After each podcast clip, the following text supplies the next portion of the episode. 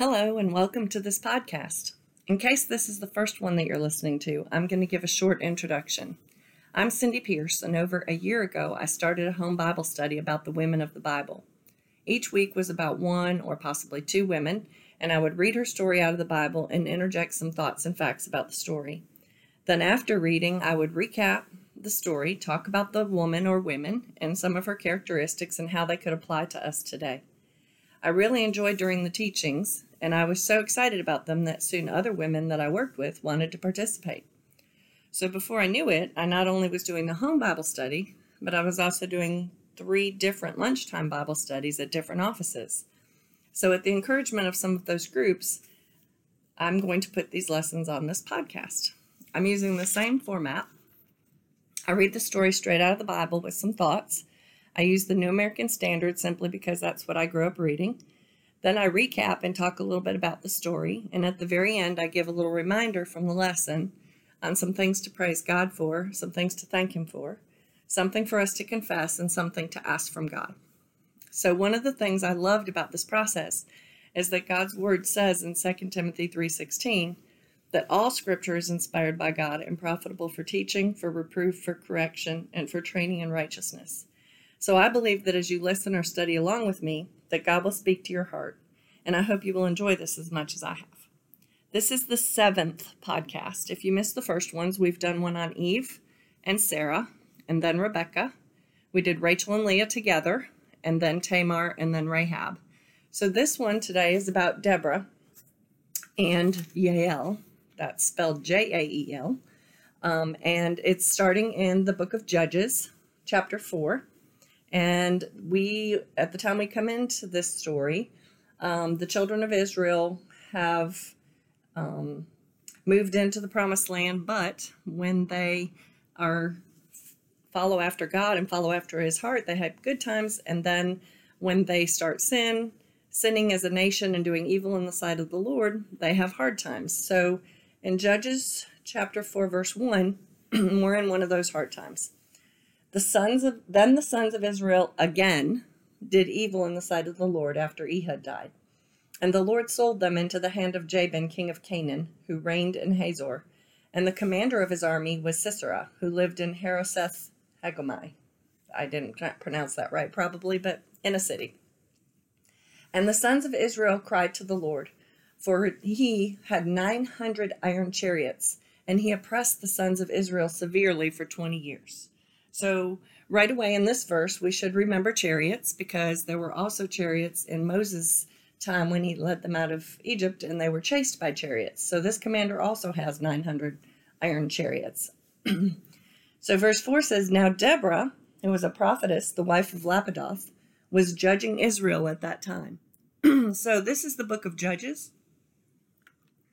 And during this time, Israel doesn't have a king, they just have judges who um, they go to for advice and to ask of the Lord when they have questions. So, Deborah is. Um, she, there's three things in this verse. She's a prophetess, which means uh, she hears from God and gives advice that way. She's a wife, and she's a judge. And interesting, um, we this kind of makes me refer back to Exodus when Moses was leading the people. We're going to jump over to Exodus 18 for just a minute because there's an interesting little story where these judges kind of um, come from, or where the idea comes from. In Exodus 18:12, it says that Jethro, Moses' father-in-law, took a burnt offering and sacrifices for God, and Aaron came with all the elders of Israel to eat a meal with Moses' father-in-law before God. And it came about the next day that Moses sat to judge the people, and the people stood about Moses from the morning until the evening. When Moses' father in law saw all that he was doing for the people, he said, What is this thing that you're doing for the people? Why do you alone sit as a judge, and all the people stand about you from morning until evening? And Moses said to his father in law, Because the people come to me to inquire of God. When they have a dispute, it comes to me, and I judge between a man and his neighbor and make known the statutes of God and his laws. And Moses' father in law said to him, The thing that you are doing is not good. You will surely wear out both yourself and those people who are with you, for the task is too heavy for you, and you cannot do it alone. Now listen to me, I shall give you counsel, and God be with you. You be the people's representative before God, and you bring the disputes to God. Then teach them the statutes and the laws, and make known to them the way in which they are to walk, and the work they are to do. Furthermore, you shall select out of all the people able men who fear God, men of truth, those who hate dishonest gain, and you shall place these over them as leaders of thousands, of hundreds, of fifties, and of tens. Let them judge the people at all times, and let it be that every major dispute they will bring to you, but every minor dispute they themselves will judge. It will be easier for you, and they will bear the burden with you. If you do this thing, and God so commands you, then you will be able to endure, and all these people also will go to their place in peace. So Moses listened to his father in law and did all that he said. And Moses chose able men out of all Israel and made them heads over the people, leaders of thousands, of hundreds, of fifties, and of tens. And they judged the people at all times, and the difficult dispute they would bring to Moses. But every minor dispute they themselves would judge. Then Moses bade his father in law farewell, and he went his way to his own land. So that's just an interesting little side note, but that um, principle is what gets carried over into Judges, and that is what Deborah does. And in verse 5, we see she used to sit under the palm tree of Deborah between Ramah and Bethel in the hill country of Ephraim, and the sons of Israel came up to her for judgment. So she wasn't judging criminals, she was judging to give advice between people. In verse 6, she sent and summoned Barak, the son of Abinoam from Kadesh Naphtali, and said to him, Behold, the Lord, the God of Israel, has commanded, Go and march to Mount Tabor, and take with you 10,000 men from the sons of Naphtali and the sons of Zebulun. So those two groups, Naphtali and Zebulun, are two of the tribes of Israel that um, live near them. Each of the tribes has a different area that they live in, and um, these are these are two of those tribes. And in verse 7, continuing, and I will draw out to you Sisera, the commander of Jabin's army, with his chariots and his many troops to the river Kishon, and I will give him into your hand. So Deborah has a prophecy here, and she's telling Barak, God's telling me, get everyone together, the people from these tribes that are near us, and God is going to bring our enemy, the uh, commander of the king, out to this river and give him into your hand. And in verse 8, Barak says to her, If you will go with me, I will go, but if you will not go with me, I will not go.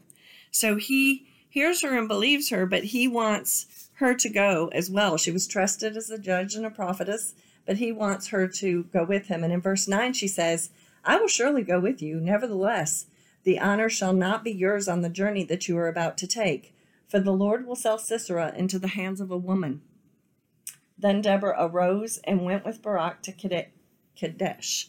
So she agrees and she goes with them, but she tells him, You're not going to get the um, honor for, for this, that the um, commander is going to be defeated by a woman. And you kind of think at this point that since Deborah's going and she's a fairly prominent woman, woman, that um, it it might go to her. But we shall see. So in verse um, 10, Barak called Zebulun and Naphtali together to Kadesh, and 10,000 men went up with him, and Deborah also went with him.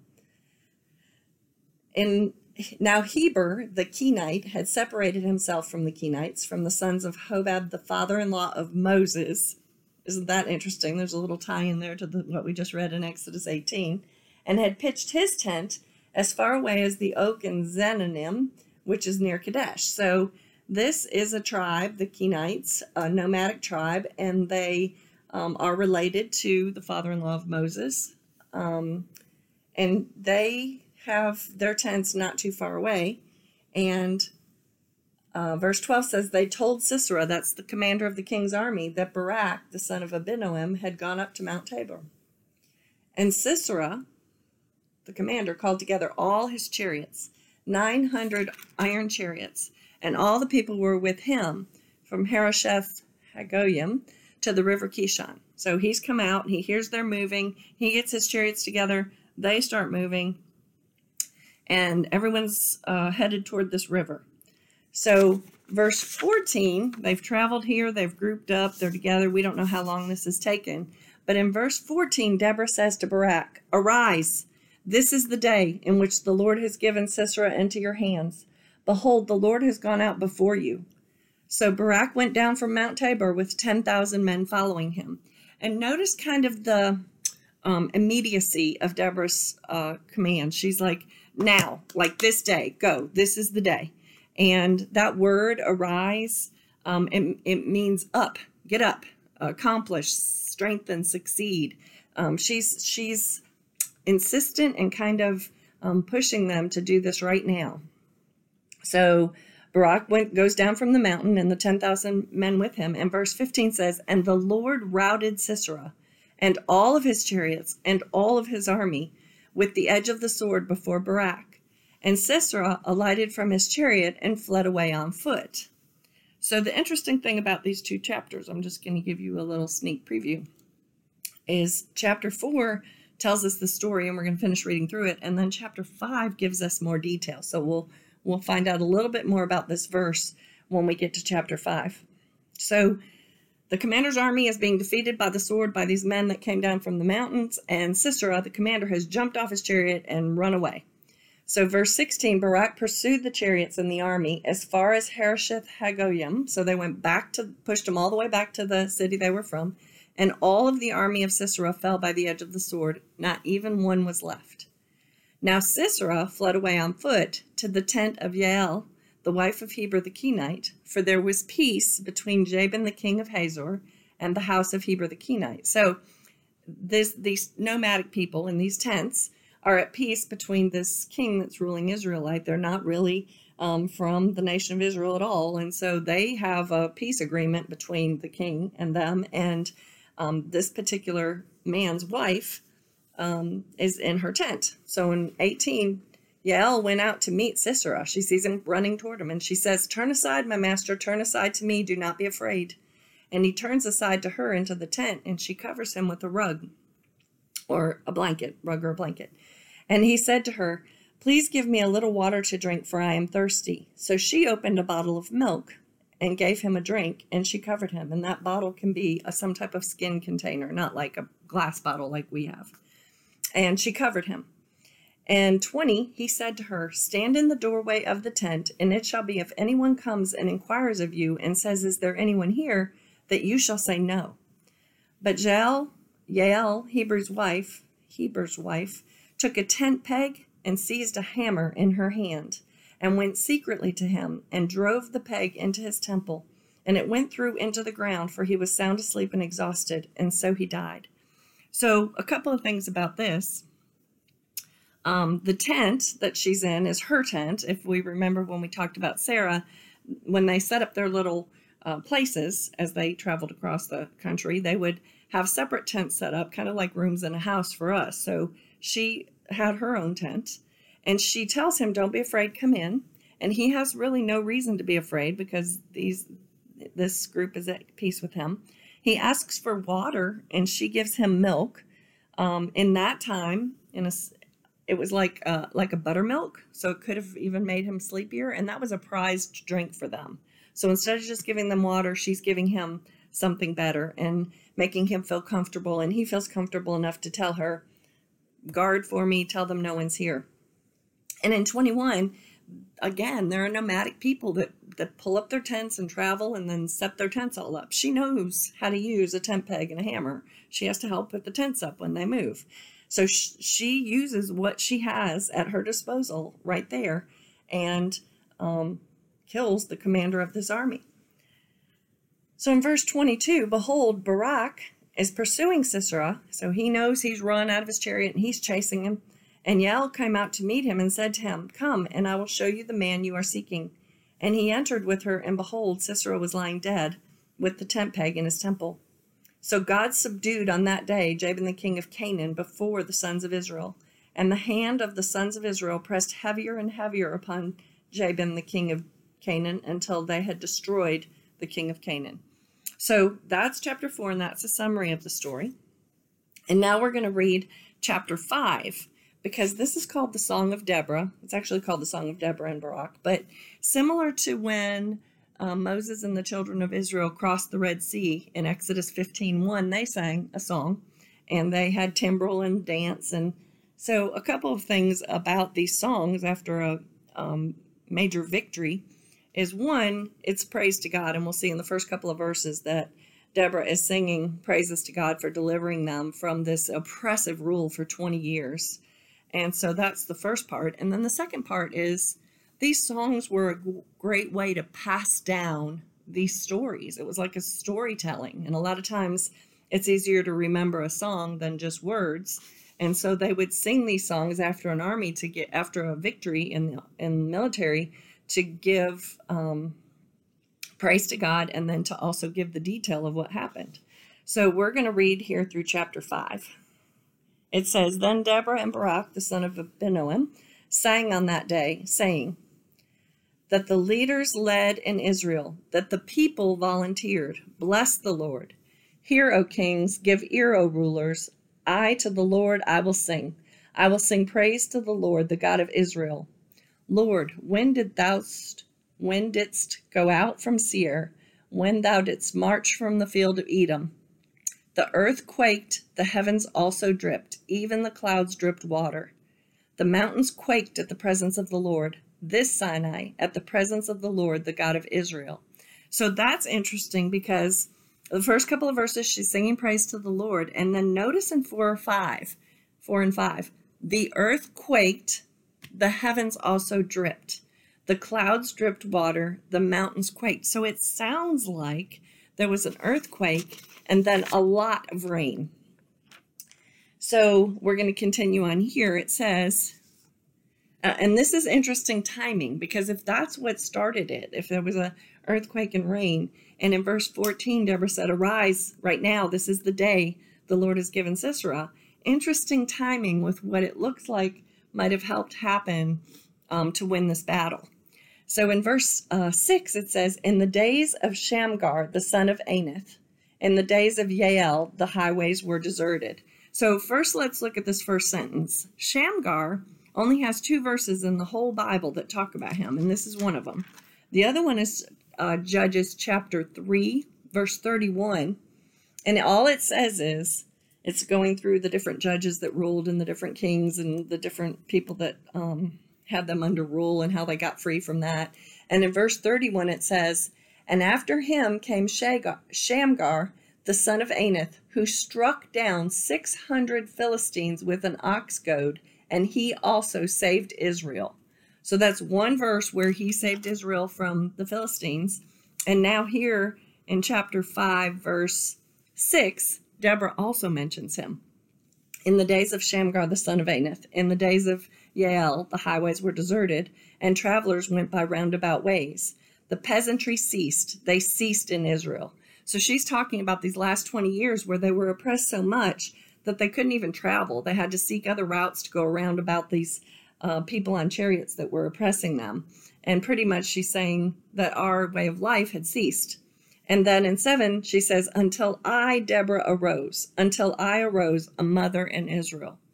And she says here that not I the judge, not I the prophetess. She just says that she's a mother in Israel, but making note that she heard God tell her to arise. She heard what God was telling her. New gods were chosen. Then war was in the gates. Not a shield or a spear was seen among 40,000 in Israel. So they had no weapons. Um, what they, they didn't have any weapons um, in Israel. She says, My heart goes out to the commanders of Israel, the volunteers among the people. Bless the Lord. So they had been so oppressed that they didn't have any um, weapons. They had no way to um, mount up an army to go against them. I mean, they literally needed the Lord to help them break free from this reign that they were under. You who ride on white donkeys, and you who sit on rich carpets, and you who travel on the road, sing. At the sound of those who divide flocks among the watering places, there they re- shall recount the righteous deeds of the Lord, the righteous deeds for his peasantry in Israel. Then the people of the Lord went down to the gates. In verse 12, she says, Awake, awake, Deborah, awake, awake, sing a song. Arise, Barak, and take away your captives, O son of Abinoam. So she says again the same words that she used to tell uh, Barak to go to war. She said, Arise, arise, Barak. And so she repeats, what she had heard um, to tell him to get up and go take them captive. Uh, 13 says, The survivors came down to the nobles. The people of the Lord came down to me as warriors. So here in 13 through 18, um, she is talking about the different tribes of Israel and which ones came to help and which ones didn't. So she says, From Ephraim, those whose root is an Am- Amalek came down, following you, Benjamin, with your people. From Machir, commanders came down, and from Zebulun, those who wield the staff of office, or scribes. And the princes of Issachar were with Deborah. As was Issachar, so was Barak. Into the valley they rushed at his heels. Among the divisions of Reuben, there was great resolve of heart. Why did you sit among the sheepfolds to hear the piping for the flocks among the divisions of Reuben? There were great searchings of heart. Gilead remained across the Jordan, and why did Dan stay in ships? Asher sat at the seashore and remained by its landings. Zebulun was a people who despised their lives even to death, and Naphtali also on the high places of the field. So, if you remember earlier on, um, she told, this was in chapter 4, um, verse 6, she had told him to take the sons of Naphtali and Zebulun with him. So, those were the tribes that were closer. And she's saying here, they they didn't even care about their life anymore. They just wanted to um, come with Barak and join him and try to throw off this oppressing um, army that had been um, ruling over them. So Zebulun and Naphtali came, and she's mentioning other tribes, some of which didn't come to help at all, some that sat among their sheepfolds or in their ships and, and didn't come to help. So then in 19, the kings came and fought. Then fought the kings of Canaan. So this is the their oppressors. At Taanach, near the waters of Megiddo, they took no plunder in silver. The stars fought from heaven. From their courses they fought against Sisera. Now watch this in verse 21. The torrent of Kishon swept them away. So that's the river that God told them to, that he would bring the commander to. The ancient torrent, the torrent Kishon. O my soul, march on with strength. Then the horses' hoofs beat from the dashing, the dashing of his valiant steeds. So from verses 4 and 5, where the clouds came and the mountains quaked and the rain came down, this riverbed that they had brought all of these chariots into, um, filled with water, filled with torrents. And it must have used to be a mighty river because she says the ancient torrent. And they changed those 900 chariots of iron from weapons into a problem because now they couldn't go in the flooded river. They were stuck. And so the army of Israel was able to come in and defeat them because they couldn't go anywhere. So similar to what happened in the Red Sea when the waters came over the chariots, um, it appears here that the river filled up and that they couldn't they couldn't get away. Verse 23 says, Curse Meroz, said the angel of the Lord, utterly curse its inhabitants, because they did not come to help of the Lord, to the help of the Lord against the warriors. So this town is never mentioned again, but Apparently, they may have been a town near the battlefield. I'm not sure what happened here, but they didn't come to help. I don't know if they heard the battle and didn't come or what, what happened, but there's a verse mentioned here for them. And then in 24, we have Yael's blessing. Most blessed of women is Yael, the wife of Heber the Kenite. Most blessed is she of women in the tent. He asked for water, and she gave him milk. In a magnificent bowl, she brought him curds. She reached out her hand for the tent peg and her right hand for the workman's hammer. So she used tools that she had right there. And then 25 through 27 is pretty gruesome because it explains exactly what happened. It says, She struck Sisera, she smashed his head, and shattered and pierced his temple. Between her feet he bowed, he fell, he lay. Between her feet he bowed, he fell. Where he bowed, there he fell dead.